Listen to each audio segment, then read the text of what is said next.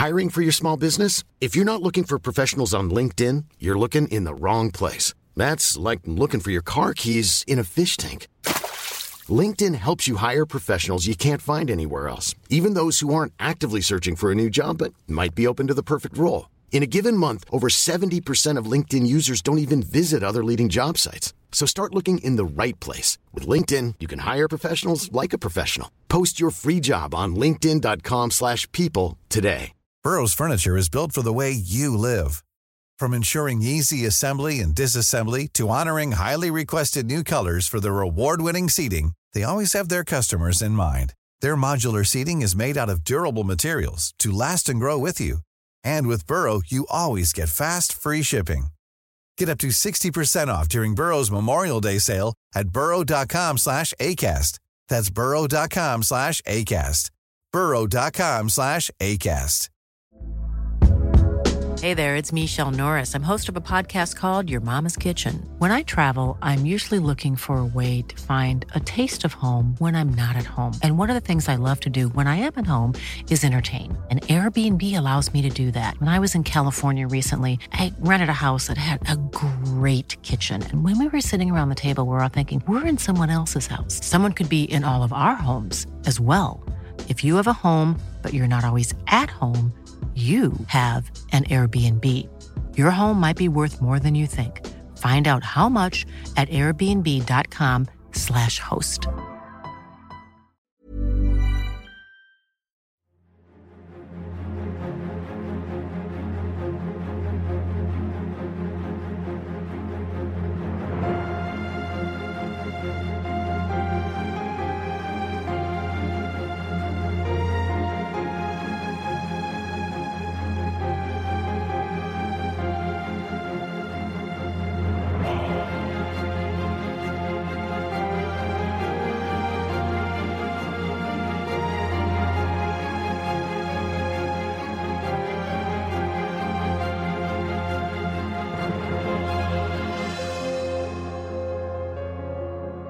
درود به همراهان عزیز و دوست داشتنی.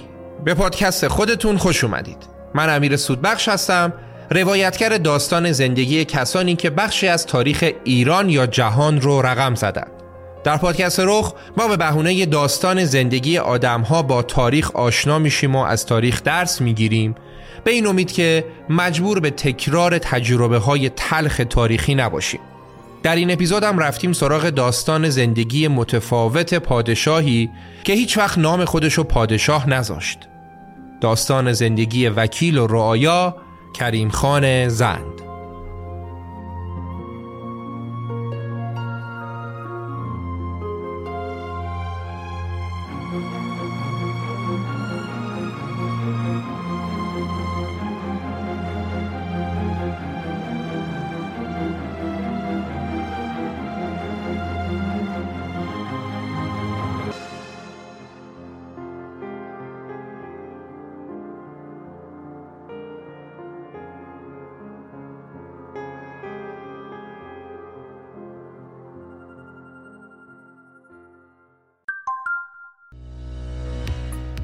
حامی اختصاصی این قسمت هلدینگ قدیمی و معتبر هلوئه 24 سال پیش سه تا دوست و هم دانشگاهی به این فکر افتادن که برای کمک به کسب و کارها یه نرم افزار حسابداری بنویسن و به بازار عرضه کنن.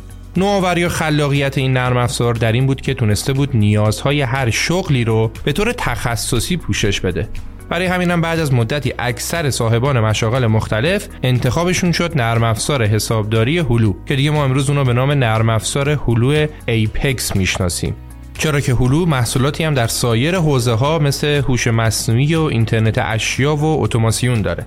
به مرور زمان گروه فناوری هلو اتوماسیون تخصصی برای بیش از 150 سنف مختلف را تولید و به بازار عرضه کرد و امروز دیگه هر کسب و کاری به جای تهیه نرم افزارهای مختلف از برندهای متفاوت میره سراغ سبد محصولات هلو تا نرم افزار تخصصی متناسب با شغل و نیازهای خودشو انتخاب و استفاده کنه. شما هم اتوماسیون تخصصی مربوط به سنف خودتون رو می‌تونید تو وبسایت هلو استور پیدا کنید. حتما huluestore.com رو ببینید تا خودتون با امکانات مختلفی که از طریق این وبسایت می‌تونید برای کسب و کارتون فراهم کنید آشنا بشید. قبل از اینکه وارد داستان بشیم می‌خوام یه موضوعی رو باهاتون در میون بذارم. ببینید ما در اپیزود دو قسمتی نادرشاه افشار تاریخ ایران رو تقریبا از 350 سال قبل بررسی کردیم و تا زمان مرگ نادرم پیش رفتیم. این از نادر. تو این داستان سه قسمتی که شما قسمت اولش رو دارید گوش می‌کنید قرار از حوادث بعد از مرگ نادر تا به قدرت رسیدن کریم خان زن و اتفاقاتی که بعد از مرگش افتاد بگیم. حالا چند تا اپیزود بعد وقتی دوباره به تاریخ ایران برگشتیم میریم سراغ خاندان قاجار که بعد از سلسله زند بر ایران حکومت کردن و داستان پادشاهی این سلسله رو میگیم. و در نهایت هم می‌رسیم به داستان زندگی رضاشاه پس در پادکست رخ ما افشاریه و نادرشاه رو گفتیم. چند تا اپیزود گذشت و الان اومدیم سراغ زندیه و کریم خان زند. بعدش چند تا اپیزود میگذره و میریم سراغ خاندان قاجار و بعدش هم می‌رسیم به رضاشاه و خاندان پهلوی. اینطوری من و شما در کنار هم تاریخ ایران رو از 350 سال پیش تا زمان مرگ رضاشاه دقیق بررسی می‌کنیم و منم به شما قول میدم که مثل همیشه هیچ رفرنس معتبری از دست ندم. تمام منابع معتبر رو مطالعه می‌کنم خلاصه می‌کنم و خروجی کار رو با رعایت انصاف در اختیار شما قرار میدم. طوری که شما با مرور این اپیزودها تصویر جامع و دقیقی از تاریخ 400 سال گذشته ایران تو ذهنتون نقش ببنده. فقط به این نکته هم توجه کنید که بعد از داستان کریم خان زن ما در پادکست رخ چند تا شخصیت دیگر رو کار می‌کنیم و بعد میریم سراغ قاجار. نمی‌خوایم پادکست رخ رو مختص تاریخ ایران در نظر بگیریم. خب برای اینکه بیفتیم توی این مسیری که توضیح دادم باید داستانمون رو تو این اپیزود از بعد از مرگ نادر شروع کنیم. چند دقیقه درباره حوادثی که بعد نادر در تاریخ ایران رقم خورد صحبت می‌کنیم و آروم آروم می‌رسیم به داستان کریم خان. تو این چند دقیقه ای که داریم حوادث بعد از قتل نادر رو مرور می‌کنیم ممکنه اسامی زیادی رو بشنوید که تو همین چند دقیقه هم تکلیفشون رو مشخص می‌کنیم و تو ادامه داستان به جز دوتاشون با بقیهشون کاری نداریم. بیشتر هدف ما از روایت حوادث بعد از قتل نادر اینه که بدونیم وقتی پادشاه قدرتمندی مثل نادر در ایران از دنیا رفت و جانشین مشخصی هم نداشت کشور دچار چه تحولاتی شد و چه اتفاقاتی افتاد. اسامی در اینجا خیلی اهمیتی ندارن. خب همونطور که تو اپیزود نادر گفتیم وقتی که نادر از دنیا رفت برادرزادش که علیه شورش کرده بود به پادشاهی رسید. علی قلی خان برادرزاده نادر که اسم خودشو گذاشت عادل شاه این شاه به ظاهر عادل اولین کاری که کرد این بود که پسر نادر که کور شده بود رو کشت. رضا قلی میرزا پسر 29 ساله نادر که شاید بهترین گزینه برای جایگزینی نادر بود اول توسط پدرش کور شد که داستانش رو گفتیم و حالا بعد از مرگ نادرم با توجه به اینکه عادل شاه برادرزاده نادر به قدرت رسیده بود این پسر بدبخت رو کش و تکلیفش رو یه سره کرد. جسد این فرزند ناکام هم در کنار پدرش نادر به خاک سپرده شد. علاوه بر اون عادل شاه پسر دیگه نادر به نام نصرالله میرزا که تو جنگ هند همراه نادر بود و با دختر حاکم هندم ازدواج کردم اونم کشت. و علاوه بر اینها عادلشاه دو تا دیگه از پسرهای نادرم کشت. عادلشاه انقدی عادل بود که پسر کوچیکتر نادر که فقط هفت ماهش بودم کشت تا دیگه هیچ رقیبی براش باقی نمونده باشه. حالا از جمع خاندان نادر فقط شاهرخ میرزا نوه نادر بود که تونست قصر در بره و زنده بمونه. شاهرخ میرزا پسر همون رضا قلی میرزایی بود که نابینا شد و بعدش هم کشته شد. این اسم شاهرخ رو استثنان به خاطر بسپارید. شاهرخ میرزا نوه نادر که قصر در رفت و زنده مون حالا شاهرخ چطور تونست قصر در بره؟ داستان این بود که شاهرخ خیلی چهره زیبایی داشت و خاطرخواه هم کم نداشت. یکی از کسایی که خاطرخواه شاهرخ بود دختر عادل شاه بود. دختر عادل شاه پدرش رو تهدید کرد که اگه شاهرخ رو بکشی منم خودم رو می‌کشم. عادل شاه هم چیکار کرد؟ اون اومد شایعه کشته شدن شاهرخ رو پخش کرد که همه فکر کنن شاهرخ کشته شده و کسی به طرفداریش بلند نشه. ولی در عمل این کار رو نکرد. شاهرخ که تهدیدی براش نبود و قدرتی هم نداشت رو نکشت و اینجوری شاهرخ زنده موند. خب عادلشاه وقتی در مشهد تاجگذاری کرد حکومت اصفهان رو داد به برادر کوچکترش ابراهیم خان و خودش ترجیح داد که در حرم سراش بمونه و اشغالشو بکنه. اون زمان مهمترین شهرهای ایران پایتخت نادر یعنی شهر مشهد بود و پایتخت سلسله قبل از نادر یعنی صفویه که شهر اصفهان بود. اصفهان و مشهد مهمترین شهرهای ایران بودن که عادلشاه خودش در پایتخت یعنی مشهد موند و حکومت اصفهان رو داد به برادرش ابراهیم خان که خیالش از اصفهان راحت باشه. قافل از اینکه ابراهیم خان در اصفهان برای خودش یه سپاهی تشکیل داد با چند تا از فرمانرواهای ایالات دیگه هم متحد شد و گنده شد و خودش ادعای پادشاهی کرد. عادلشاه در مشهد و برادرش ابراهیم شاه در اصفهان. دو تا برادر و دو تا پادشاه. خب دو تا پادشاه که در یک اقلیم نمی گنجن باید یکیشون فقط باقی بمونه. برای همینم ابراهیم شاه با سپاهی که تشکیل داده بود رفت سراغ برادرش عادل شاه و تونست اونو شکست بده و به عنوان سومین پادشاه افشار به سلطنت برسه. تکلیف عادلشاه شکست خورده چی شد؟ به دستور برادرش ابراهیم عادلشاه نابینا شد. عادلشاه کلا یک سال پادشاهی کرد. بریم سراغ ابراهیم شاه. همونطور که تو اپیزود نادر گفتیم نادر یه برادری داشت به نام ابراهیم که حاکم آذربایجان بود و به دست لزگی ها هم کشته شد و لزگی ها جنازش هم تحویل ندادن. جنازه رو آتیش زدن و خاکسترش هم دادن به باد.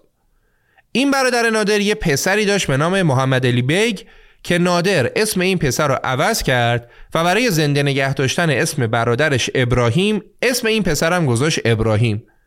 و این ابراهیم شایی که الان داریم راجع به صحبت می‌کنیم ایشونه. ابراهیم شاه وقتی برادرش رو کور کرد در تهران اعلام سلطنت کرد. وقتی که ابراهیم شاه در تهران اعلام سلطنت کرد از اون ورم شاهرخ نوه نادر که تو مشهد بود و تو این مدت قدرت گرفته بود اونم تو مشهد اعلام سلطنت کرد. و دوباره درگیری بین بازماندگان نادر شروع شد. و این بار این ابراهیم شاه بود که بازنده جنگ بود. شاهرخ تونست ابراهیم شاه رو شکست بده و خودش به عنوان چهارمین پادشاه افشار به سلطنت برسه. ابراهیم شاه کمتر از سه ماه پادشاهی کرد و بعد به دستور شاهرخ اول نابینا و بعد هم کشته شد. و اما شاهرخ. شاهرخ شاه اولین کاری که کرد رفت سراغ عادل شاه که گفتیم قبلا نابینا شده بود. عادلشاه پدر و اموهای شاهرخ رو کشته بود و شاهرخ هم برای انتقام دستور داد عادلشاه نابینا رو اووردن تو حرم نادری و زیر دست و پای زنان حرم نادری عادلشاه به طرز فجیحی کشته شد. عادلشاه رو تیکه تیکه کردن. پس با این حساب شاهرخ عادلشاه و ابراهیم شاه هر دوتا برادر رو کشت و خیالش راحت بود که دیگه کسی ادعای سلطنت و قدرت رو نداره. ولی زهی خیال باطل کمی بعد روحانیون خراسان که دل خوشی از نادر و بازمانده های نادر نداشتن علیه شاهرخ شورش کردند. همطور که تو اپیزود نادر گفتیم نادر رابطه خوبی با روحانیون مذهبی نداشت و روحانیون به این بهونه که شاهرخ نوه نادر هم مثل خودش بیدین و ایمونه و به مذهب اندازه کافی احترام نمی‌ذاره علیه شاهرخ شورش کردن و اونو از سلطنت برکنار کردن و شخصی به نام سلیمان رو با عنوان شاه سلیمان دوم به تخت نشوندن. این آقا سلیمان کی بود؟ ایشون نوه شاه سلیمان صفوی و از بازماندگان خاندان صفویه بود. در زمان افشار نادر این بابا رو به عنوان متولی آستان قدس رضوی منصوب کرد و تو مشهد هم طرفدارای خاص خودشو داشت. وقتی شاهرخ اومد سر کار رو دید که سلیمان تو مشهد کمی طرفدار داره دو سه بار می‌خواست بکشدش که هر بار با وساطت اطرافیانش به خیالش شد. اطرافیان شاهرخ می‌گفتن که این بنده خدا که آزارش به کسی نمی‌رسه چی کارش داری؟ ولی خب تو اون اوضاع و احوال نکشی کشته میشی. یا اگه خیلی شانس بیاری فقط کور میشی. سلیمان با همراهی روحانیون دیگه و خیانت افراد نزدیک به شاهرخ علیه شاهرخ شورش کرد و شد شاه ایران. چون پدر بزرگش هم در زمان صفوی شاه بود و اسم اونم سلیمان بود ایشون اسم خودشو گذاشت شاه سلیمان دوم. جالبه که چون آدم مذهبی بود وقتی بهش گفتم بیا شاه ایران بشو چون ماه محرم بود گفت باشه. چند روز صبر کنید محرم تموم بشه بریم تو سفر بعد اون موقع میام شاه میشم. و خب همین اتفاق هم افتاد. کلا هم سلیمان آدم خاص و حزب بادی بود. در زمان نادر متولی آستان قدس بود و از نادر حمایت می‌کرد.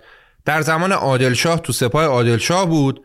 بعد که عادلشاه از برادرش ابراهیم شاه شکست خود رفت تو تیم ابراهیم و با اون بود و الان هم که با حمایت روحانیون شده بود شاه ایران. خب سلیمان دوم شد پادشاه. تکلیف شاهرخ چی شد؟ شاهرخ رو از دو چشم کور کردن. شاهرخ زیبارون و نوه نادر نابینا شد. ولی این هم پایان ماجرا نبود. شاهرخ یه دوستی داشت به نام یوسف علی که این آقا یوسف خیلی آدم شجاعی بود. یوسف علی در جنگ های نادر یکی از افسران دلیل سپاه نادر بود و بعدش هم به شاهرخ خیلی نزدیک شده بود. وقتی که شاهرخ از سلطنت خلع و نابینا شد یوسف علی به فاصله فقط چهل روز تونست انتقام شاهرخ رو بگیره و شاه سلیمان دوم رو شکست بده یوسف علی شاه سلیمان دوم رو شکست داد و بعدش هم اونو چیکار کرد؟ کورش کرد خب تکلیف پادشاهی ایران چی میشه پس؟ همه یا کشته شدن یا کور شدن تکلیف چی شد؟ علیرغم یه رسم نانوشته و قدیمی که معمولا به افراد نابینا و معلول اجازه سلطنت داده نمیشه یوسف علی حق سلطنت رو به شاهرخ شاه که چشمانش کور شده بود برگردوند و شاهرخ نابینا از کنج زندان اومد بیرون نشست بر تخت پادشاهی. شاهرخ به معنای واقعی از فرش به عرش رسید. حالا یه داستانی هم هست که میگن یوسف علی و سرداران دیگه نمی‌دونستن که شاهرخ نابینا شده و برای همین اومدن شاه سلیمان رو شکست دادن. اگه می‌دونستن شاهرخ نابینا شده این کارو نمی‌کردن. این هم یه روایتی که نمیشه صحت و سقمش رو صد درصد تایید کرد. در هر صورت شاهرخ شد شاهرخ شاه و سلیمان دومم نابینا شد. ولی نابینا شدن سلیمان دوم برای شاهرخ کافی نبود. شاهرخ دید که خودش الان نابیناست و شده پادشاه ایران. پس ممکنه سلیمان نابینا هم دو روز دیگه بیاد جاشو بگیره و اونم بشه پادشاه ایران. پس شاهرخ اومد دستور داد که زبان سلیمان نابینا هم بریدن و سلیمان دوم علاوه بر اینکه دو چشمش نابینا شد زبونش هم بریده شد. خب داستان اتفاقاتی که بعد از مرگ نادر افتاد و یه بار مرور کنیم. بهترین گزینه برای جانشینی نادر پسرش رضا قلی میرزا بود که خود نادر کورش کرد و در نهایت هم این پسر به دست عادلشاه برادرزاده نادرشاه کشته شد. عادلشاه یه سالی بر قسمتی از ایران آشفته سلطنت کرد تا اینکه برادرش ابراهیم اومد شکستش داد و عادلشاه و کورش کرد. ابراهیم شاه یه سه ماهی پادشاه بود تا اینکه شاهرخ نوه نادر اومد شکستش داد و شاهرخ ابراهیم رو کورش کرد. شاهرخ پادشاه ایران شد ولی خیلی زود روحانیون بر ضد شورش کردند و سلیمان رو به پادشاهی رسوندن و سلیمان شاهرخ رو کورش کرد. سلیمان هم سه ماه پادشاه بود تا اینکه در نهایت شاهرخ نابینا دوباره به قدرت رسید و شاهرخ سلیمان رو کورش کرد. و البته این بار شاهرخ از خودش خلاقیت به خرج داد و علاوه بر کور کردن زبون سلیمان هم برید. شاهرخ شد پادشاه ایران. منتها پادشاهی که زور و قدرت لازم رو نداشت. ولی خب بجاش از خاندان افشار بود. برای همینم جلوتر در کل مدتی که کریم خان زند در ایران قدرت رو به دست گرفت به احترام خاندان افشار کاری به کار مشهد نداشت و اجازه داد اونجا دست شاهرخ نابینا بمونه. شاهرخ در مجموع نزدیک به 45 سال حاکم مشهد بود. در تمام مدتی که شما دارید این سه قسمت رو گوش می‌کنید و تحولات ایران رو داریم با هم بررسی می‌کنیم بدونید که شاهرخ داره تو مشهد با خیال راحت حکومت می‌کنه. یه شهر کوچیک یه منطقه کوچیک دستشه کاری به کار کسی نداره و بقیه هم باش کاری نداره. این خلاصه ای از مهمترین اتفاقاتی بود که بعد از قتل نادر در ایران افتاد. حالا تازه می‌خوایم بریم سراغ اصل داستان. می‌خوایم بریم سراغ خاندان زند و کریم خان زند.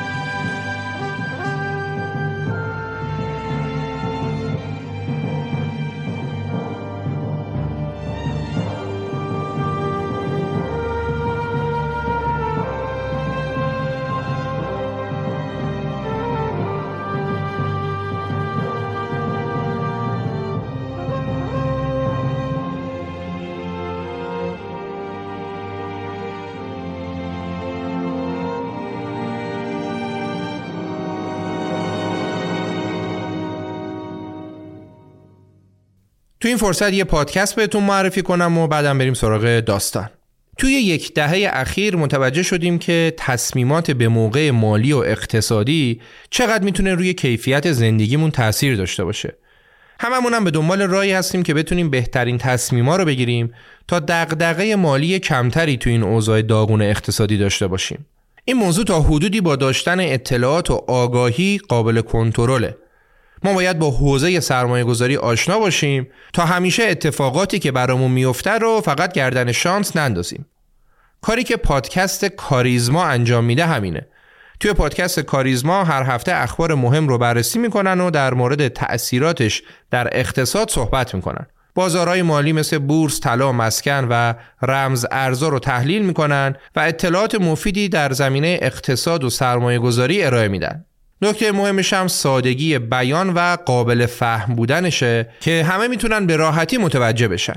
پادکست کاریزما کاری از گروه مالی کاریزماست. این از معرفی پادکست. و اما کریم خان زند و خاندان زند. تاریخ دقیق تولد کریم خان مشخص نیست ولی حدس می‌زنن که تقریبا 325 سال پیش یعنی سال 1078 شمسی محمد کریم بهادرخان زند که ما تا انتهای داستان ایشون رو به نام کریم خان زند می‌شناسیم در یکی از روستاهای اطراف ملایر به دنیا آمده باشه. کریم خان از طایفه زند بود. طایفه زند هم از لورهای بختیاری و هم از لورهای خرم‌آباد جدا هستند. ایل زند یه جورایی شعبه از طایفه لورهای لک بودند که در حومه ملایر در روستاهایی به نام پری و کمازان مستقر بودند. مراتع اونا در شمال منطقه بختیاری ها و تو دشت همدان به مرکزیت روستاهای پری و کمازان بود. در دوران جوانی کریم خان رهبر طایفه زند شخصی بود به نام مهدی خان که ایشون رهبر یه نیروی 700 نفره پیاده و سواره زندم بود و برای خودش یه سپاه کوچیکی تشکیل داده بود و هر موقع هم که زورش می‌رسید به آبادی های اطراف و به کاروان ها حمله می‌کرد. راهزنی می‌کرد. دوران مهدی خان زند مصادف بود با زمانی که نادرشاه در حال تثبیت قدرتش در ایران بود. نادر اوضاع آشفته ایران رو سر و سامون داده بود حتی ترکان عثمانی رو از کشور بیرون کرده بود و می‌خواست اشایر زاگرس رو هم آروم کنه. برای همین نادر به حاکم لورستان دستور داد که رهبران قبیله زند که مشغول راهزنی و ایجاد ناآرامی بودن و بکشه و بقیه افراد ایل زند رو هم از ملایر تبعیدشون کنه به ابیورد و درگز در خراسان. حاکم وقت لورستان هم با تمام قدرت و با پشتوانه سپاه نادر به مهدی خان زند حمله کرد و مهدی خان و 400 نفر از سربازان زند رو کشت چادراشون رو آتیش زد و مابقی افراد طایفه زند را هم طبق دستور نادر تبعید کرد به نزدیکی های کلات خراسان. زنان و کودکان در منطقه جدید ساکن شدند و مردان قبیله زند هم ملحق شدند به قشون نادر. یکی از همین مردانی که به همراه خونوادش به خراسان تبعید شد و به عضویت سپاه نادر در اومد کریم خان زند قهرمان داستان ما بود که اون زمان تقریبا 32 سالش بود و اتفاقا مسئولیت و سرکردگی کوچ اجباری خاندان زند از ملایر به خراسان هم به کریم خان محول شده بود. پدر کریم خان به نام ایناق و اموش به نام بوداق قبل از تبعید از خانهای زند بودند و مسئولیت این جابجایی هم به گردن پسر خان سابق یعنی کریم خان افتاده بود. شواهد نشون میده که در اون زمان کریم خان رو در قبیلهشون تشمال صدا می زدن. تشمال ظاهرا برای رؤسای توایف لورستانی به کار برده می شده. در سلسله مراتب ایلاتی عنوان تشمال برتر از کت خدا و پایینتر از خان بود. یعنی تا اون موقع کریم خان هنوز خان نشده بود. البته در دوره صفویه به ناظر آشپزخونه هم توشمال می‌گفتند که نباید با این توشمال اشتباه گرفته بشه. در صورت قبیله زن به سرکردگی کریم خان که تشمال خطابش می‌کردن کوچ کردن به خراسان و اونا 15 سال در نهایت گمنامی در خراسان موندگار شدند. تا زمان مرگ نادر خاندان زند در خراسان موندگار شدند. توی این مدت هم کریم خان یکی از سربازای سپاه نادر بود که پیشرفتی هم نکرد و پست و مقام آنچنانی هم نداشت. به گفته خودش تو سپاه نادر فقط یه سوار فقیر بود. دقت کردید دیگه. همین اول داستان کریم خان رسید به نزدیک پنجاه سالگی. سی و دو ساله بود که داستان تبعید و کوچ اجباریش اتفاق افتاد و بعدش هم تا زمان مرگ نادر 15 سال دیگه گذشت و در زمان مرگ نادر کریم خان 47 ساله بود. واقعیت اینه که اطلاعات بیشتری در خصوص دوران کودکی و جوانی کریم خان در دسترس نیست. چیزی که مشخصه اینه که کریم خان مثل همه بچه های دیگه دوران کودکیش رو در دشت و صحرا بزرگ شده بود چوپانی کرده بود سواد خوندن نوشتن نداشت و چون پسر خان بود آموزش جنگیدن و نبرد رو خوب یاد گرفته بود و البته دزدی و راهزنی هم می‌کرد. یه حکایت جالبی رو خود کریم خان بعدها که به قدرت رسید چندین بار برای یاران و دوستانش تعریف کرده و گفته که یه روز یه زین اسب طلاکاری شده و بسیار زیبایی رو برای تعمیر گذاشته بودن جلوی مغازه زینسازی. من چشم که به این زین افتاد فرصت رو از دست ندادم و رفتم زین رو دزدیدم. زین رو دزدیدم و فرداش شنیدم که زینساز رو به عنوان مقصر می‌خوان دارش بزنن. منم عذاب وجدان راحتم نذاشت و رفتم زین رو گذاشتم سر جای اولش. گذاشتم بیرون مغازه اون بنده خدا و رفتم اونورتر پنهونی داشتم کشیک می‌دادم که یکی دیگه نیاد زینو بدزده. دو دقیقه بعد دیدم که زن زینساز اومد بیرون و زین رو دید و به محض اینکه زین رو دید پیرزن بنده خدا زانو زد و زین رو بغل کرد و در حق دزد ناشناسی که دلش به این ستم رضا نداده بود دعا کرد و گفت که الهی خیر ببینی دزد ناشناس. الهی صدها زین مثل این تو زندگی نصیبت بشه. کریم خان به اینجای داستانش که می‌رسید یه لبخندی می‌زد و می‌گفت که من مطمئنم دعای اون پیرزن از ته دل بوده که دولت امروزی نصیبم شده. خب این از اطلاعاتی که درباره کریم خان تا حدود پنجاه سالگیش داریم. در خصوص پدرش هم باز یه حکایت کوتاهی که در چند تا منبع اومده نشون میده که پدرش چیکاره بوده. حکایت اینه که در زمان پادشاهی کریم خان یه روز یه نفر رو میارن پیش کریم خان و طرف با خوشحالی میگه که آره من یه بیماری سخت و لاعلاجی داشتم و برای شفا گرفتن رفتم زیارت قبر پدر شما و پدرتون منو شفا داد و الان هم دیگه خوب خوب شدم. خدا پدرت رحمت کنه. خدا روحش شاد کنه. کریم خانم به اون بنده خدا خندید و گفت که ببین اونجایی که من یادمه پدرم همیشه راهزن بوده و نمی‌تونسته کسی رو شفا بده. برو خدا روزی تو جای دیگه حواله کنه. اینم از پدر کریم خان. مادرش هم که همراه با خودش کوچ کرده بود به خراسان. بعد از قتل نادر خاندان زند خودشونو آماده کردن که دوباره برگردن به همون مناطق سابقشون در دشت همدان و اطراف ملایر. کلا بعد از قتل نادر بیشتر اشایر و قبایلی که در زمان نادر به زور کوچ کرده بودند برگشتن به سرزمین های اصلی خودشون و قبیله زند هم از این قاعده مستثنا نبود. اونا هم به رهبری کریم خان زند از خراسان برگشتن به کمازان ملایر. خب ما همون ابتدای اپیزود اوضاع سلسله افشاریه رو بعد از قتل نادر توصیف کردیم.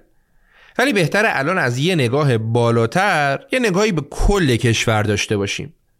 یادتونه بعد از اینکه نادر چشمهای پسرش رو کور کرد پسرش بهش چی گفت؟ اون پسر به نادر گفت که این چشمان من نیست که کور کردی. تو چشمان ایران رو کور کردی. و واقعا هم که این ادعا به حقیقت پیوست.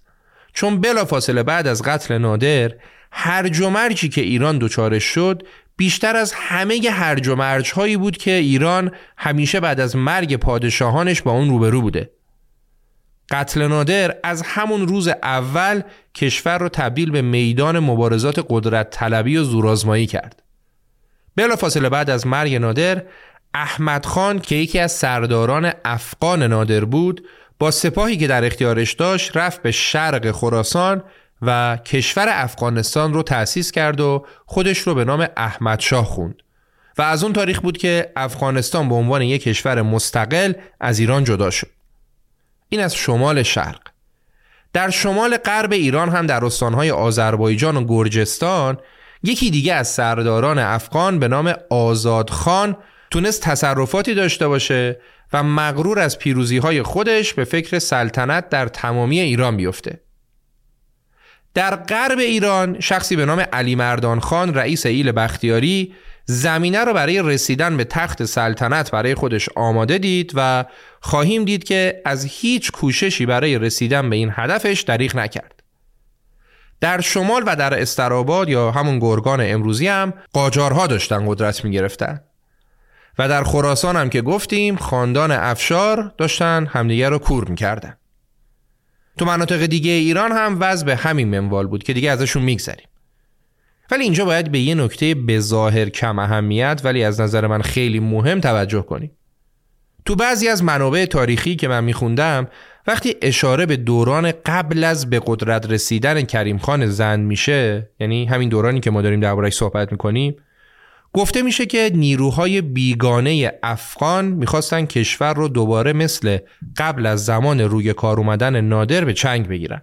تو اپیزود نادر هم گفتیم که قبل از روی کار اومدن نادر هم محمود افغان پایتخت کشور شهر اصفهان رو گرفته بود و الان هم یکی از سرداران افغان به نام احمد شاه که رفت افغانستان رو تأسیس کرد یکی دیگه از سرداران افغان هم که آذربایجان رو گرفته بود. و با استناد به این وقایع برخی منابع نوشتن که نیروهای بیگانه افغان می‌خواستن کشور رو به چنگ بگیرن. ببینید ما داریم درباره برهی از تاریخ صحبت می‌کنیم که افغانستانی ها هم مثل اقوام دیگه بخشی از اقوام ایرانی بودن. مثل بختیاری ها، مثل ترک ها، مثل کرد ها تازه بعد از قتل نادر و قبل از به قدرت گرفتن کریم خان بود که افغانستان از ایران جدا شد. پس اصلا نمیشه کلمه بیگانه رو اینجا استفاده کرد. بیگانه میشن روزها، انگلیسی ها اینایی که هیچ سنخیتی با اقوام ایرانی نداشتن. می‌خوام بگم که افغان ها به ایران حمله نکردن. اونا ایرانی بودن و مثل خیلی اقوام دیگه اونا هم تو ایران شورش کردن. پس بهتره به موضوع شکست دادن افغان ها توسط نادر و یا شورش سرداران افغان بعد از قتل نادر نگاه ناسیونالیستی نداشته باشیم. اونا هم جزوی از مردم ایران بودن. بگذاریم در کنار همه این مواردی که گفتیم یکی دیگه از حکامی که از فرصت استفاده کرد و سعی کرد مستقل عمل کنه حاکم همدان محمد علی خان بود. این بابا از سرداران نادر بود و شاهرخ ایشون را برای حکومت همدان به این شهر اعزام کرده بود. وقتی که نادر به قتل رسید و افراد ایل زند به رهبری کریم خان به سرزمین های خودشون برگشتن حاکم همدان که می‌خواست قدرتش رو بیشتر کنه و اونم از این آب گلالود ماهی بگیره اومد یه پیک فرستاد به کریم خان و با یه نگاه از بالا به پایین به کریم خان گفت که همراه با یارانش به سپاه اون ملحق بشه.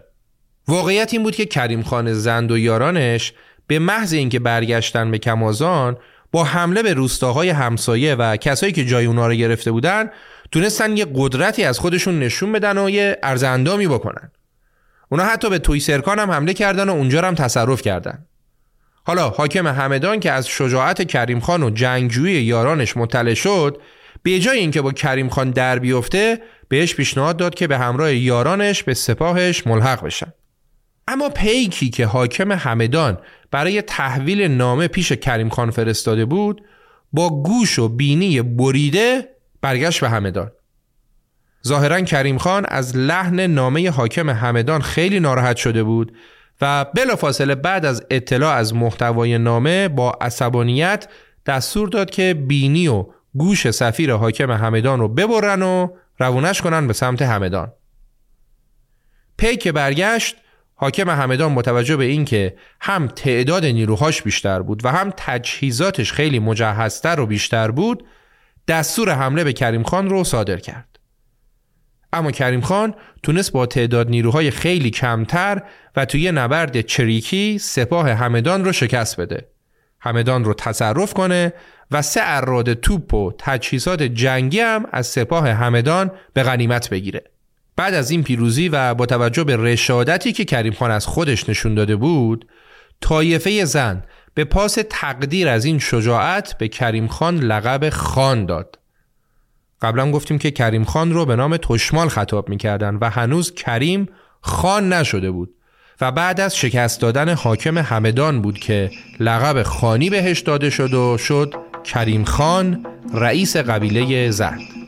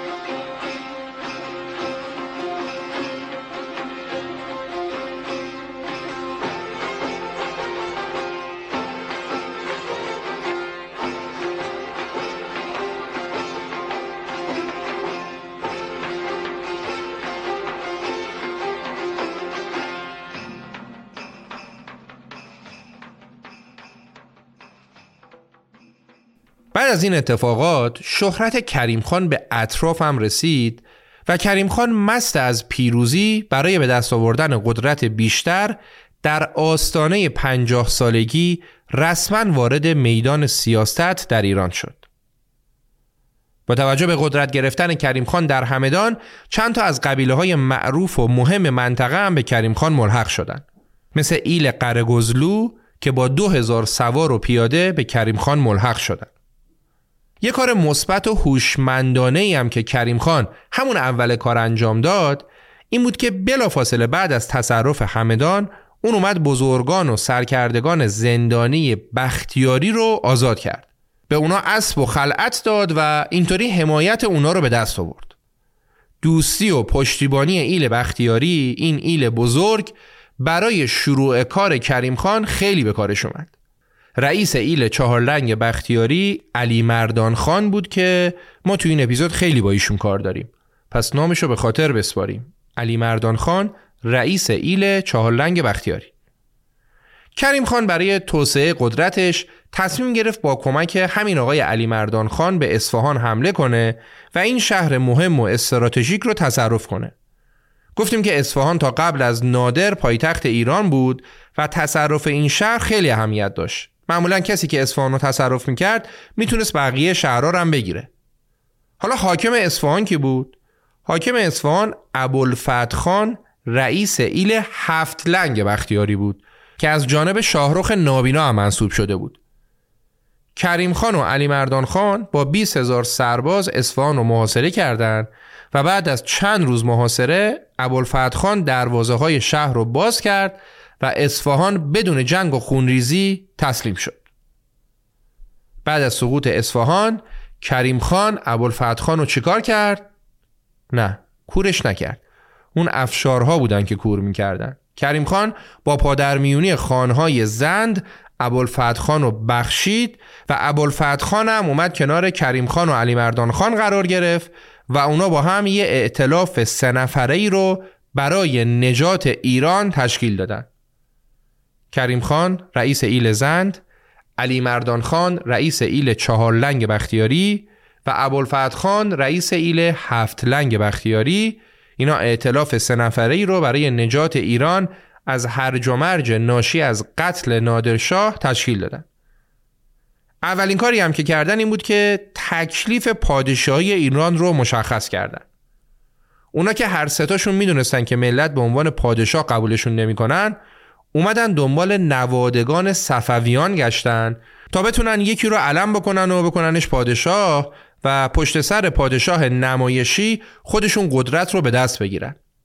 آدمشون هم پیدا کردن. یه نوجوان 17 ساله که از طرف مادری نوه شاه سلطان حسین صفوی بود رو انتخاب کردند و به عنوان شاه اسماعیل سوم کردنش پادشاه ایران. بعضی منابع هم نوشتن که شاه اسماعیل سوم 17 سالش نبود 8 سالش بود. حالا 17 و 8 فرقی نمی‌کنه. مهم اینه که ایشون برای جلب اعتماد عموم پادشاه اسمی ایران شده بود و هیچ قدرتی نداشت. در تیر ماه سال 1129 شمسی شاه اسماعیل سوم شد پادشاه اسمی ایران و چون سنش کم بود قرار شد علی مردان خان بشه نایب السلطنه و اداره امور کشور دست علی مردان خان باشه. کریم خان شد سردار کل سپاه ایران و ابوالفتح خان هم شد شهردار اصفهان. این اطلاف سه نفره اینطوری قدرت رو بین خودشون تقسیم کردند و سوگند خوردن که در تمام موضوعات مهم مملکتی بدون مشورت هم هیچ کاری نکنن. برای اینکه تاریخ این اتفاقات رو بتونید با وقایع بعد از مرگ نادر که اول اپیزود براتون گفتم تو ذهنتون هماهنگ کنید بعد نیست بدونید که این شاه اسماعیل سوم که الان کردنش پادشاه سه ماه بعد از شکست شاه سلیمان دوم در مشهد بود که به پادشاهی رسید. یادتونه دیگه گفتیم سلیمان که متولی آستان قدس بود با کمک روحانیون به قدرت رسید. ولی شاهرخ نابینا دوباره اومد سر کار و شاه سلیمان رو کور کرد و زبونش هم برید و خودش شد پادشاه. حالا سه ماه بعد در اصفهان شاه اسماعیل سوم به عنوان پادشاه انتخاب شد. در مشهد شاهرخ شاه و در اصفهان شاه اسماعیل سوم. شاهرخ که قدرتی نداره و ادعایی هم نداره و ما هم باش کاری نداریم و تمرکز ما روی حوادث اصفهان و ائتلاف سه نفره و ماجراهای بعدشه. بعد از اینکه ائتلاف سه نفره شاه رو انتخاب کردند و قدرت و وظایف رو تقسیم کردند قرار شد علی مردان خان برای سر و سامون دادن به وضع حکومت تو اصفهان بمونه و کریم خان برای فتح بقیه نقاط ایران بره به میدون جنگ. کریم خان سردار کل سپاه ایران چهارده روز بعد از عقد پیمان سجانبه و مشخص شدن شاه ایران از اصفهان حرکت کرد و عراق و قزوین و تهران و همدان و سنندج رو تصرف کرد و در نزدیکی کرمانشاه در بیستون اردو زد. تسخیر کرمانشاه با توجه به دیوار مستحکم و معروفی که دور تا دور شهر کشیده شده بود اصلا کار راحتی نبود. حکومت کرمانشاه هم به کریم خان پیام داد که ما تابع سیاست شما هستیم و جنگی هم با شما نداریم. فقط اینکه الان زمان مناسبی برای ورود شما به شهر نیست. یکم جلوتر ما ازتون پذیرایی می‌کنیم. کریم خانم با اینکه می‌دونست حکومت کرمانشاه داره زمان می‌خره ولی ترجیح داد که با توجه به موفقیت هایی که به دست آورده دیگه سپاهش رو درگیر محاصره کرمانشاه نکنه. کریم خان سردار کل سپاه ایران از راه همدان برگشت به زادگاه خودش کمازان و دو ماه و نیم اونجا توقف کرد که هم یه استراحتی بکنه و همین که به سپاهش سر و سامونی بده. قافل از اینکه در قیابش در اصفهان علی مردان خان بهش خیانت کرده. بعد از حرکت کریم خان از اصفهان علی مردان خان فرصت رو برای تثبیت قدرتش و پیچوندن کریم خان مناسب دید و بدون مشورت با کریم خان و البته بدون مشورت با شاه اسماعیل سوم که اصلا کاری نبود هر کاری دلش خواست کرد.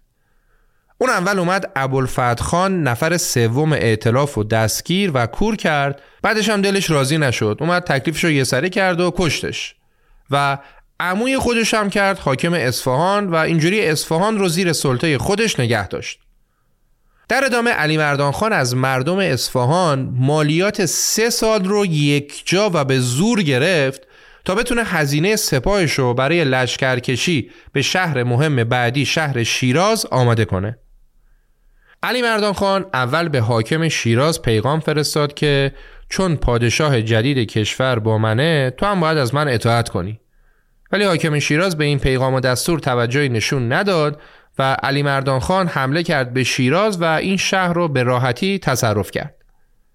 در حقیقت علی مردان خان خودش رو شاه واقعی ایران می‌دونست و الان فرصت رو برای تثبیت پادشاهی خودش مناسب دیده بود و خب اصفهان و شیراز رو هم گرفته بود. علی مردان خان از شیراز معمورین دولتی و مالیاتی رو به شهرهای اطراف فرستاد که هم کنترل شهرهای دیگر رو به دست بگیرن و همین که از ملت مالیات بگیرن. رفتار علی مردان خان با مردم به شدت خشن و مستبدانه بود. مخصوصا با ارمنی های ساکن محله جلفای اصفهان. وقتی کریم خان اصفهان رو گرفت ارامنه این منطقه رو تحت حمایت خودش قرار داد و گفت که کسی حق نداره بهشون تعرض کنه. ولی حالا که کریم خان اصفهان نبود علی مردان خان پوست اینا رو کنده بود. خب این اتفاقات که به گوش کریم خان رسید به تب خیلی ناراحت و عصبانی شد. قشنگ علی مردان خان از پشت بهش خنجر زده بود. کریم خان اومد یه شورای مشورتی تاریخی رو با سرداران سپاه خودش تشکیل داد و خروجی این شورا این بود که باید هرچه سریعتر به سمت اصفهان حرکت کنن و این شهر رو مجددا تسخیر کنن. در حالی که علی مردان خان هنوز در شیراز بود و همونطور که گفتیم اموش حاکم اصفهان شده بود کریم خان به اصفهان لشکرکشی کرد و عموی علی مردان خان هم خیلی شیک و مجلسی اصفهان رو دو دستی تقدیم کریم خان کرد و خودش هم پا گذاشت به فرار علی مردان خان خوب کسی رو انتخاب کرده بود برای اینکه خیالش راحت بشه Hey, it's Ryan Reynolds and I'm here with Keith, co-star of my upcoming film If, only in theaters May 17th. Do you want to tell people the big news? All right, I'll do it. Sign up now and you'll get unlimited for $15 a month and six months of Paramount Plus Essential Plan on us. Mintmobile.com slash switch. Upfront payment of $45 equivalent to $15 per month. Unlimited over 40 gigabytes per month. Face lower speeds. Videos at 480p. Active Mint customers by 531.24 get six months of Paramount Plus Essential Plan. Auto renews after six months. Offer ends May 31st, 2024. Separate Paramount Plus registration required. Terms and conditions apply if rated PG.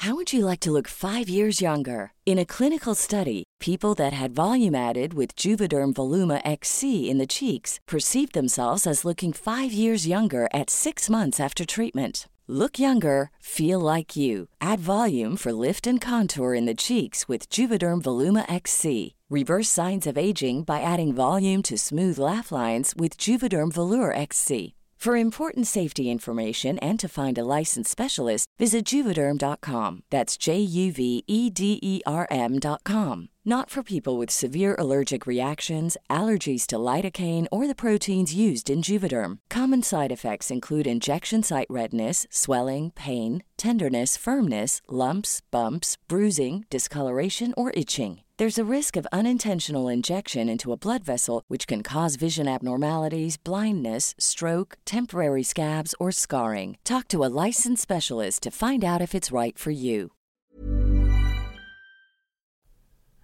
کریم خان اصفهان رو گرفت برادرش رو کرد حاکم اصفهان و با سپاهش رفت به سمت شیراز از اونورم علی مردان خان که خبر تصرف اصفهان رو شنید چون شاه اسماعیل سوم هم با خودش برده بود خیالش راحت بود که دست بالا رو داره و اونم حرکت کرد به سمت اصفهان برای جنگ با کریم خان دو سپاه علی مردان خان و کریم خان در چهار محال روبروی همدیگه قرار گرفتن و در جنگ بینشون عده از سربازای علی مردان خان و همچنین خود شاه اسماعیل سوم به کریم خان ملحق شدند و تکلیف جنگ خیلی زود مشخص شد.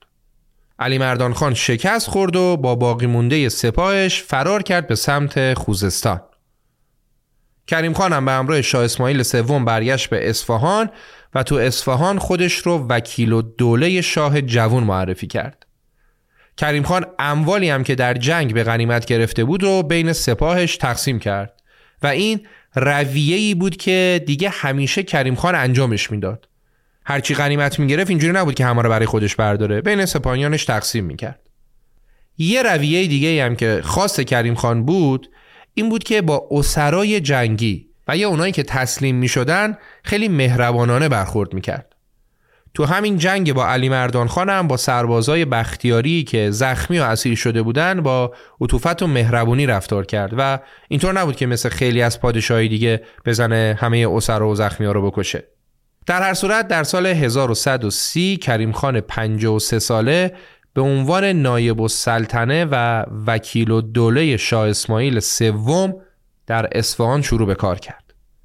کریم خان برای شهرها و آبادی های دیگه که تصرف کرده بود فرماندار و ماموران مالیاتی تعیین کرد و حکومت تهران، قزوین، گلپایگان و اصفهان هم خودش بر عهده گرفت.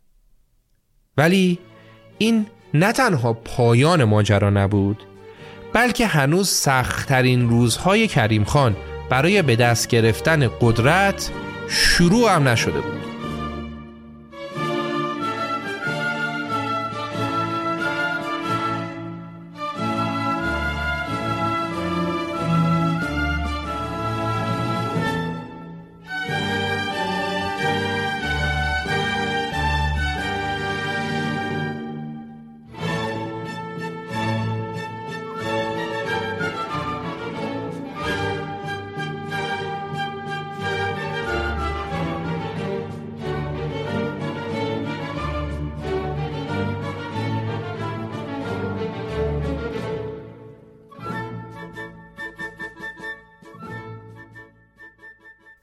اینجای داستان باید کمی از کریم خان فاصله بگیریم و ببینیم در ایران و در جاهایی که کریم خان حضور نداره داره چه اتفاقایی میافته. مشهد رو که گذاشتیم کنار و گفتیم شاهروخ اونجا برای خودش حکومت می‌کرد و نه اون به کسی کار داشت و نه کسی به شاهروخ دیگه هم تو این اپیزود دربارهش صحبتی نمی‌کنیم.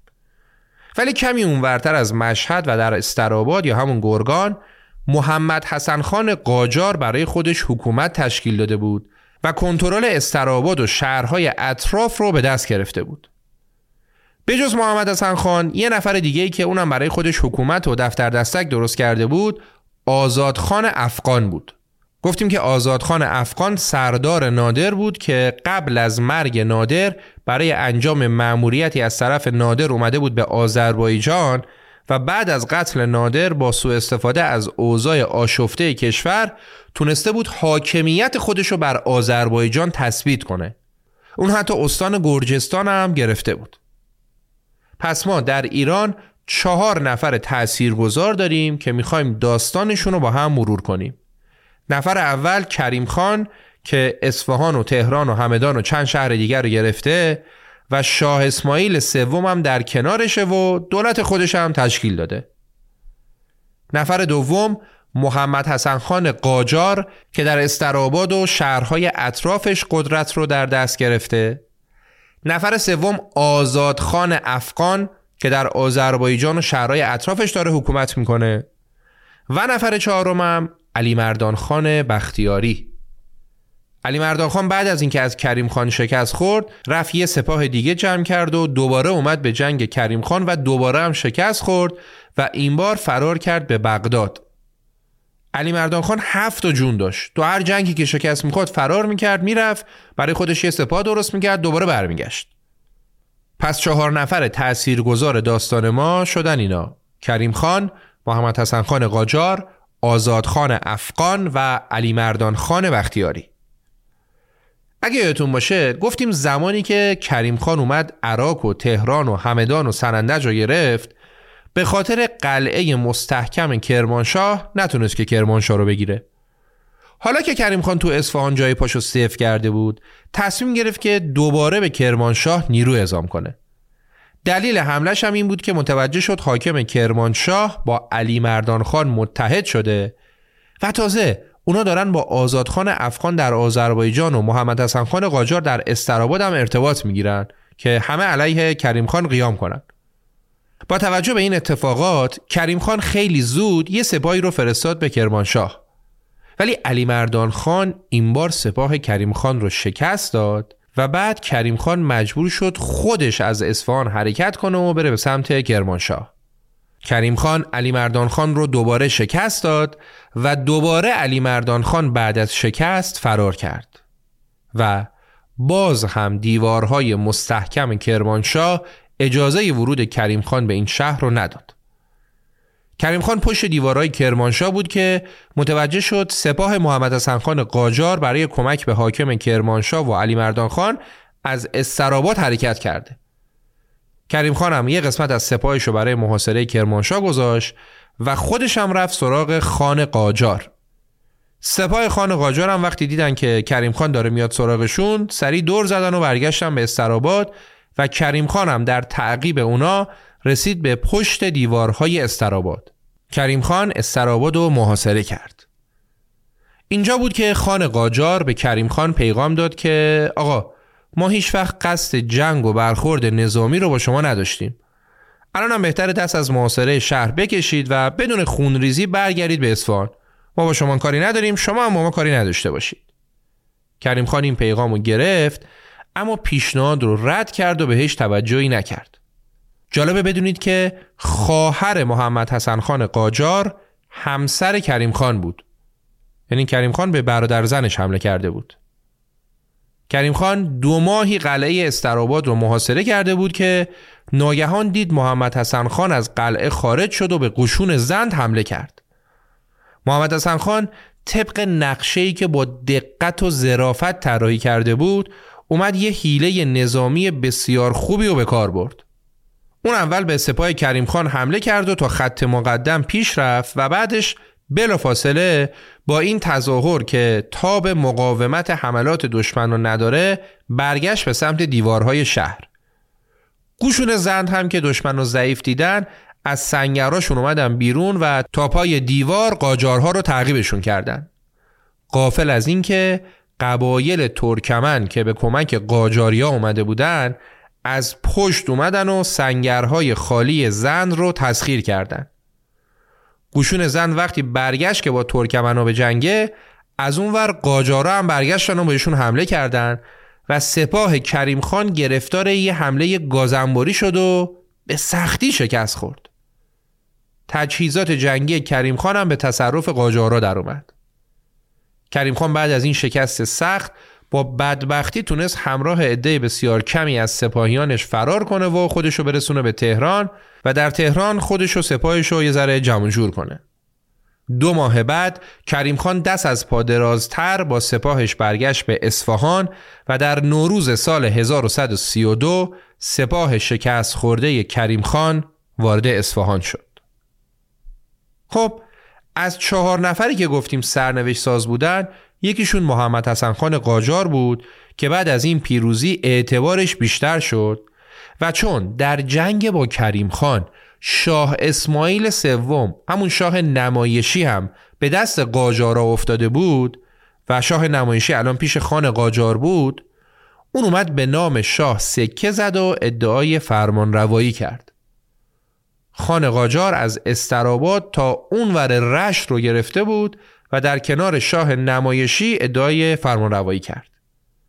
نفر دوم آزادخان افغان هم هنوز خیلی حضورش پررنگ نشده و تو همون آذربایجان داره حکومت می‌کنه.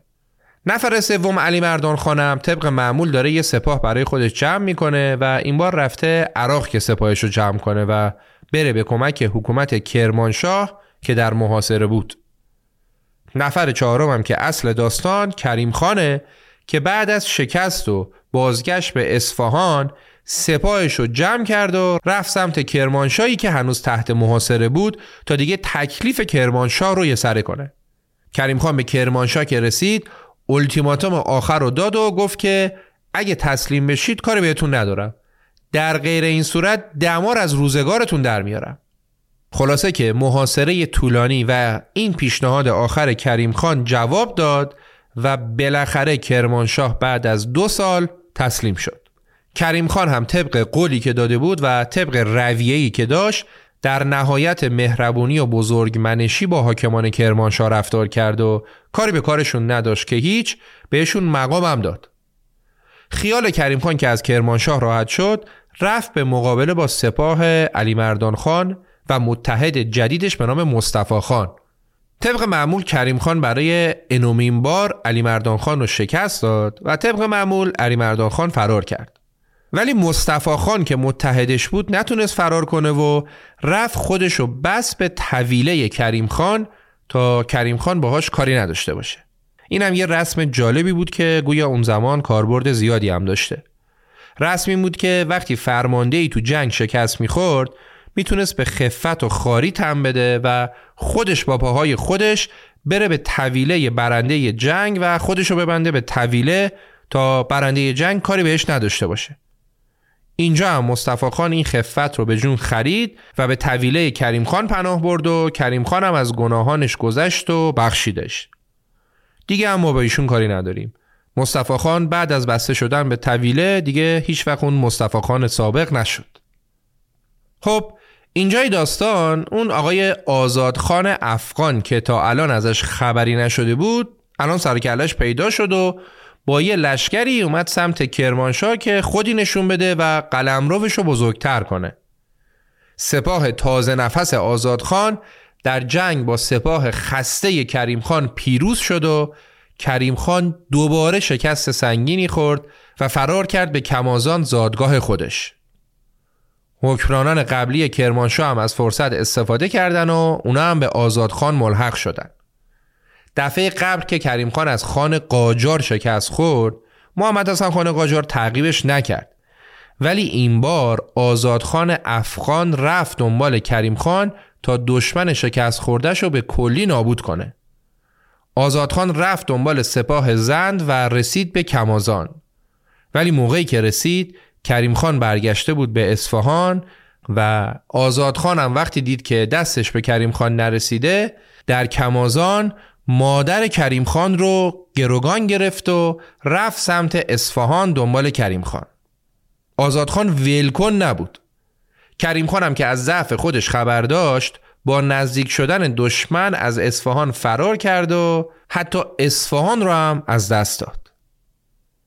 آزادخان وارد شهر اصفهان شد و شهر رو قارت کرد و خودش رو رسما حکمران و پادشاه مملکت خوند و برای شهرهایی که متصرف شده بود حاکم و معمور تعیین کرد. این قارت شهر اصفهان و مردم اصفهان هم برای خودش داستانیه. در اپیزود نادرم شنیدیم که این شهر چند بار به دست آدمای مختلف قارت شد. اصفهان چون پایتخت بود اولین هدف کسایی بود که ادعای پادشاهی داشتن و اکثرشون هم چون با بدبختی و مشقت می‌تونستن شهر رو بگیرن وقتی موفق به این کار می‌شدن دق رو سر شهر و مردم بدبخت اصفهان خالی می‌کردن. بگذاریم. خب کریم خان بعد از از دست دادن تمام شهرهایی که گرفته بود دیگه جایی برای موندن نداشت و با سپاه کوچیکش آواره شده بود. اون اول رفت به سمت شیراز ولی حاکم شیراز دروازه های شهر رو براش باز نکرد. بعدم که دید چاره ای نداره با همون تعداد نیروی کمی که داشت رو آورد به حمله های چریکی کریم خان در روستاهای اطراف اصفهان کمی می‌کرد و هر بار به یه دسته کوچکی از سپاه آزادخان افغان حملات چریکی می‌کرد و بعدش هم به سرعت از محل دور می‌شد. این تنها کاری بود که از دستش برمیومد. دستش به آزادخان افغان که نمی‌رسید حداقل یه حمله می‌کرد چهار نفرشون رو میکش که دلش خنک شه. اوضاع آوارگی کریم خان و حملات چریکیش ادامه داشت تا اینکه برادر کریم خان یه پیشنهاد عجیب و شجاعانه ای رو بهش داد. اسکندرخان برادر کریم خان پیشنهاد داد که به عنوان پیک خودش بره پیش آزادخان افغان و وقتی به آزادخان رسید با نیزه بزنه بکشدش. اونا مطمئن بودن که با مرگ آزادخان سپاهش از هم پاشیده میشه و قدرت دوباره در اصفهان به خاندان زند برمیگرده. ولی خب اگه پیکی نزدیک آزادخانه افغان می‌شد و می‌تونست اونو بکشه که دیگه سالم بر نمیگشت. خودش هم تیکه تیکه می‌شد. اسکندرخان برادر کریم خان هم اینو می‌دونست و با علم به این موضوع به کریم خان پیشنهاد داده بود و قرار بود خودش نقش پیک رو داشته باشه. که هم بتونه با جسارت آزادخان رو بکشه و هم شجاعت کشته شدن رو داشته باشه پیشنهاد جسورانه اسکندر رو کریم خان با اکراه قبول کرد. اسکندر سوار اسب شد و رفت به طرف تپه‌ای که آزادخان و یارانش روی اون تپه مستقر بودن و به سربازها و نگهبانهای افغان گفت که از طرف کریم خان پیامی رو برای آزادخان آورده همین که نگهبانا به اون اجازه ورود دادن اسکندر با سرعت خودشو به آزادخان نزدیک کرد و خنجری که پنهان کرده بود رو فرو کرد در شکم آزادخان افغان و اونو کشت. بعدش هم برگشت که فرار کنه. ولی خب طبق پیشبینی دستگیر رو کشته شد. اسکندر جسورانه به دل دشمن زده بود و دلاورانه کشته شد. همه چی طبق نقشه پیش رفت. جز یک مورد. کسی که اسکندر اونو کشته بود آزادخان نبود و اسکندر اشتباهی یه نفر دیگر رو کشته بود.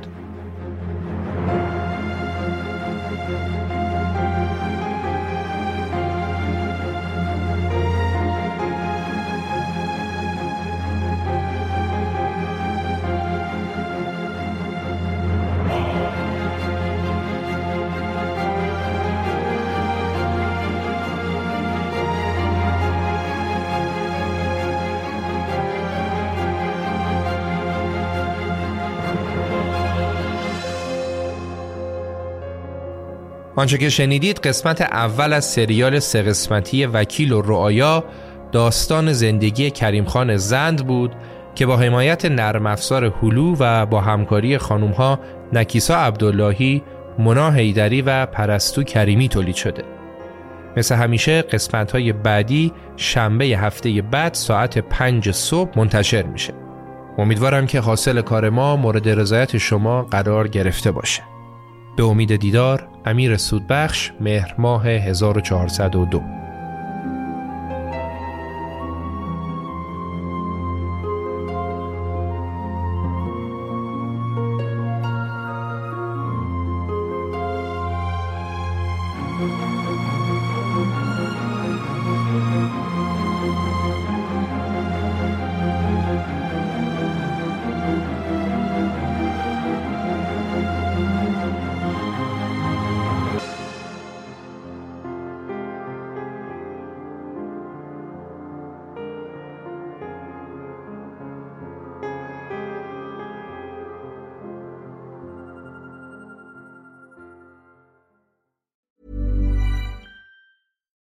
we're on a budget, we still deserve nice things.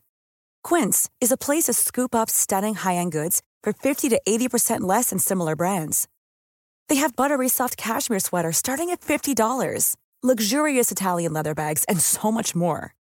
Plus, Quince only works with factories that use safe, ethical, and responsible manufacturing. Get the high-end goods you'll love without the high price tag with Quince.